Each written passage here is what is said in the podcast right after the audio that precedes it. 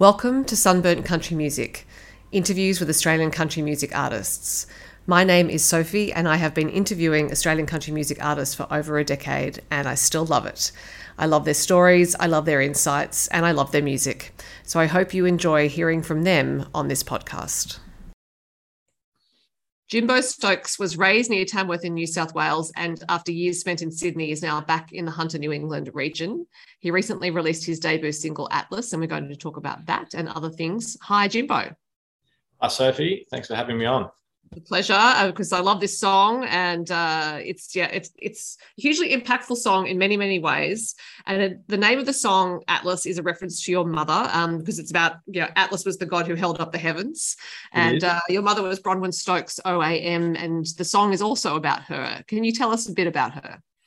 I can, yeah. So as you said, Atlas is the the reference to the Greek god who held up the the earth. Um, and mum was someone that held a lot on her shoulders. So there were three of us, and then I've got three um, older half siblings as well. So she sort of practically raised six six kids, and um, out out in the farm there near near Tamworth, and she was a, a full time uh, GP, family doctor, running her own business, and yeah, so she was busy. Um, but uh, that that's sort of the guess the story of Atlas and, and the name. Um, but I, the story of actually writing the song goes um, a bit further. So I, I was unfortunately passed away in 2016 um, from a, a, grueling battle with ovarian cancer. So it's probably about four or five years in between there. And then I, I was working in Sydney um, in the corporate world, but working from home and, and just had some time and, and that um, I, I started writing and, and the story sort of goes through a day in my life when I was working in the city and, and you know, going, getting to work and, and having plenty of meetings, but just being stuck in, in sort of another, another world, just thinking back to, to times back on the, on the farm. And, and the video re- reflects that as well, as well as the, the lyrics, but um, it just it came quite quite naturally. I think it was the second song that I've I've ever written. Um, but so I didn't I didn't have to think too much about it. it was just, it was a story that I was just very familiar with, and uh, so it came out easily. Uh, it's something in a way sort of almost subconsciously wanted to to get out. It was a sort of a slight release. Um, so that that's a bit of the context of why and and sort of when and how it was written.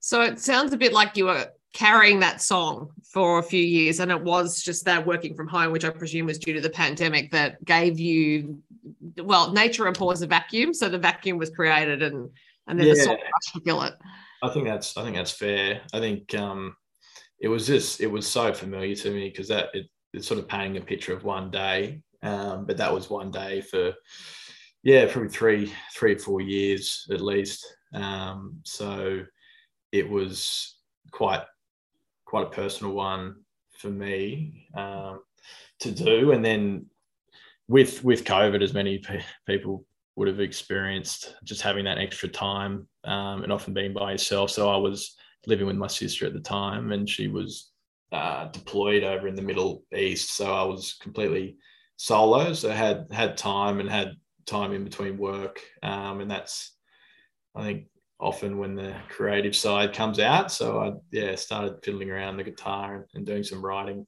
um, and that was the the first yeah first second song, but sort of first um, quite meaningful one that I that I did. Your sister does have a couple of cute dogs, though, from what I saw on your Instagram. were they keeping you company while you were songwriting? Yeah, they were. They were great company actually. Uh, they weren't they weren't as I was songwriting, but um, certainly spent plenty of time with little Figgy and Wilbur. Uh, very funny little fluffy cavoodles. Yeah, right. great little great buddies. Yeah, right. Um, I mean, love songs are a big part of big part of all genres of music, but they're usually romantic in nature. This song, from at least from my perspective, is very much a love song, but it's it's it's the love you have for your mother that you're expressing, not just in the lyrics, but we can really hear it in the way you sing it.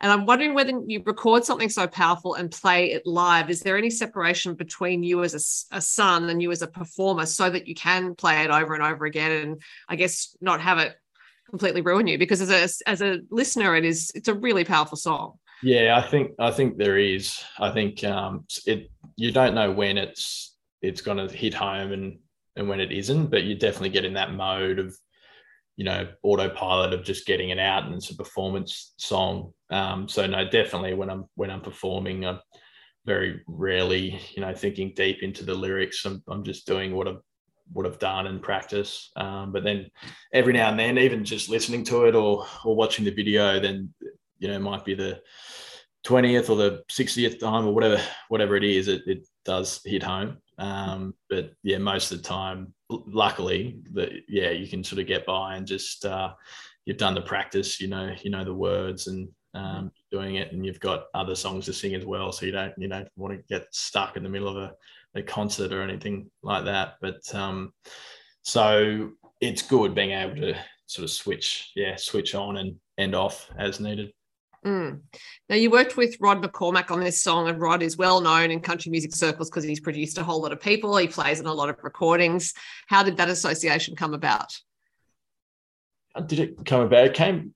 He was a referral from uh, a friend in the in the industry, um, and we caught up, and he was keen to do some some co-writing. Um, sort of felt I had an interesting voice and wanted to work together. So we, um, so we will do some co-writing. But I also said, oh look, I've got this song that I would like to get produced, um, and if you you wanted to take a look at it, then that would be great. So we started working on that, and anyone that knows Rod uh, would know that he's incredibly efficient and um, effective and productive, and just uh, gets you know gets through it incredibly quickly, and is an absolute master of the art.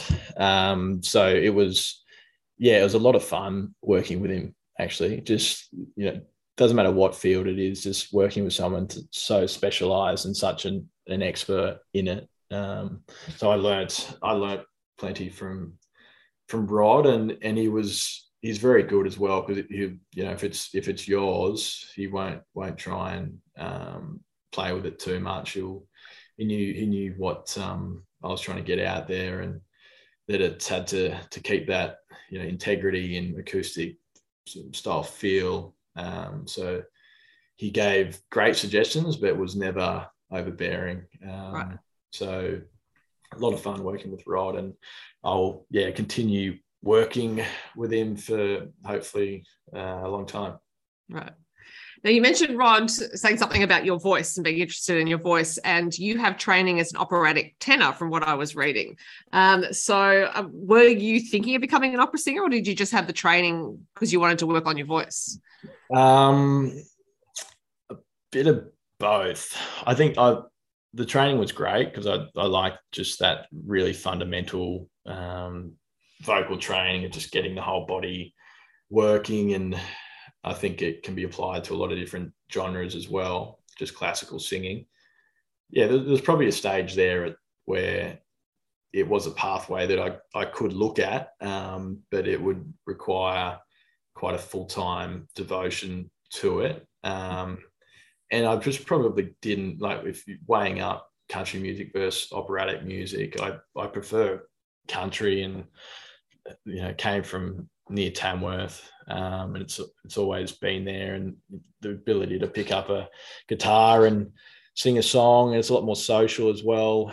Um, a lot more people probably like it. Uh, it's not you know it's not exclusive like like opera is, but I do I still like operatic music and, and like opera and really enjoyed my time training in that arena. Um, so no no regrets there, but you never know down the track. But uh, I'd say, yeah, it's it's it's an unlikely um, path that I'll I'll go down now. Um, but really glad that I I had that training. Well, and of course, with country music, you can take yourself off on the road, but it's a little harder with opera. You do need a company of at least dozens of people. Yes, that's it. You know, it requires quite a bit of setup, both just for the voice and and, and everything that comes around it. Um, but yeah, just the absolute minimalistic country, one person and a guitar. Um, it's pretty cool that you can produce music and and be nearly as effective with with that as you are with a, a full band or full sort of um, production. So that's yeah one of the beauties about country music, I think. Mm-hmm. And I, am sort of of the belief that a good song is a is a good acoustic song as as well. Um, I think the other things are very important and and add can add tremendous value. But if it's if it doesn't sound good, like um, the basics, then it's probably not um, with with all the the frills. So mm-hmm. yeah. Well, yes, because structurally it wouldn't be as sound as it needs to be, probably, if you can't strip it back to that acoustic format. But growing yeah. up near Tamworth, were you a family that went into the festival and and um, you know saw who was around, or did you stay away in January? Uh, a bit of both. So yeah, some some years would go in and and you know go to plenty of different concerts. John Williamson and Paul Kelly and whoever is about in the, in the year, Steve Forde, I think at some stage. Um, but then, yeah, other times it's also we used to try and um, well, it's the hottest time, as you know, of the year, just about. So it's often our beach. We'll try and get down to the beach for a week. Um, but no, had had plenty of exposure to the, the country music festival. But living there, as anyone in Tamworth would probably attest that you know you, you don't need to do it every year. Um, it's sort of it's a different town for that that couple of weeks, but even since um, leaving, since when I was living in the living in the city, I went back there probably two or three times. So over the last six or seven years, um, I was I was there this year as well. Uh, so yeah, can't. Um, I'm still going back but uh, living living in Scone now, which isn't too far away. Mm-hmm. Yep, just down the New England Highway, appropriately close, I think. Um, so, when you were growing up, which country music artists did you listen to, or even recently, which country music artists have you enjoyed listening to? Uh, it's a, a lot of the 90s country, um, but also alternate. Uh, so, yeah, your classic like Garth Brooks and that that sort of thing. Um, but going going back, Johnny Cash, Bob Dylan. So yeah, some big big names there, but just the fact that they're all very very distinct um, is probably what I liked most about them, and um, so there was there was never a subset of genre that I was in love with, but just if it was a good song, it was a good song, and that that probably goes for all genres of music, not not just country. Um, but I found myself listening to, yeah, quite a bit of quite a bit of Garth Brooks and Alan Jackson and the like. Yeah. So you haven't always been working as a musician. You have a Bachelor of Commerce and a Master's in Economics, and you were living in the city and working in that field. Do you miss it at all? Because you've had a change of direction since you moved back to Scone or moved to Scone because you didn't live there before. Oh, not much. No, not the aspects of it that were were good. Um, and I, living in the city w- was good in a way as well. But I, I had enough time there um, to to get to know it, and and uh, likewise, I had plenty of time in the country before I, I, moved down there, so I had a good a good reference, you know, to to balance and, and judge both. Um, so I've been back in the country now for a year or almost a year, uh, and definitely, yeah, really, really enjoying it. I still go back maybe once every two to three weeks for yeah. so work related or a concert or whatever it it may be. Um, but just that ability to go down as needed and, and always uh, do that trip back um, is I find a lot better than you know living there and doing vice versa, sort of going to the country and then coming back to the city. Um, mm-hmm. So, no, it, it, was good. A lot, a lot, of mates still in the city, um, but I wouldn't change a thing at this stage. Now I'm enjoying the country life again. Yeah. And you're also working as an artist and you work in oils and graphite. Where did that part of your life start? I dabbled in a little bit at school. Um, and sort of I don't know, got the confidence that had a that I had a, a bit of a knack with it. So just kept kept doing it. Um, and that was another thing that came in COVID, the work from home period. So it doesn't say a lot for my work ethic in, in COVID during work from home, but I, I, started doing some sketching as well. So I was I, I bought the guitar and also doing some sketching and and popped a couple up on Instagram. Um, and they got a bit of bit of traction. So that kept me kept me going and kept the momentum going. So I kept kept going with it. Uh, and suddenly I had a I was flooded with a lot of commission requests. So they were mainly portraits. Um, so I, I, was managing the requests and I got to the point where, okay, um, I've got these is going to absolutely be flat out trying to finish these for the rest of the year. Mm-hmm. I'm doing this job that I don't have that much interest in at the moment. So I, I took the plunge and and actually quit quit my job at the time. And and another massive uh, benefit of that was it just gave me complete freedom to live where I wanted and, and do what I wanted to do, which was um, to live in the country and and to devote more time to to music uh, in particular. So that was a great way to do that. But that's that's kind of where it, it came about. I I didn't um, though I, I, work in the arts industry now um, and, uh, and and do my own artworks. Uh, I, I didn't study art at length. I did it. I did it at school, but um, it was more really quite a practical uh, aspect to it. Mm-hmm. Well, you said, and you, you said, oh, perhaps said something about your work ethic during COVID, or you could say you just used the time really well. I'm sure it was the commute time you were using for music and for art. Yeah, well, look, you had to you had to do something. It was the, the work. I was working in management consulting, which was actually very demanding and, and busy um, most of the time. But sometimes you'd get you get downtime, um, and especially working from home, it's just the nature of working with client um, projects. There'd be some some times where you literally couldn't do anything, uh, and and that that time would frustrate me. So I, I had to fill the gaps, uh, whether it was a guitar just at the back of the room or yeah. um, or a bit of parchment with some pencils. Either either worked, and uh, it wasn't a bad um, complement to to the work either. It's sometimes it was a bit hard to switch you know, from doing a, a portrait or, or, finishing writing a song, switch back to a, a meeting with 20 people on a Zoom call um, and having to do a, a pitch or, you know, a project uh, wrap up or something like that it can be a bit hard. But um, yeah, I kept as busy as, as I could during COVID, which I think was um, something that helped me at least. Mm. I, I, yeah, I think it was a, a good thing to do for a lot of people. Now, you're also a rugby player, currently playing for the Scone Brumbies. And I think there are parallels and intersections between sport and creative practice. But I'm wondering if you feel that too. Mm, it, I think it depends on the sport. Um, yeah, I think yes, there definitely are.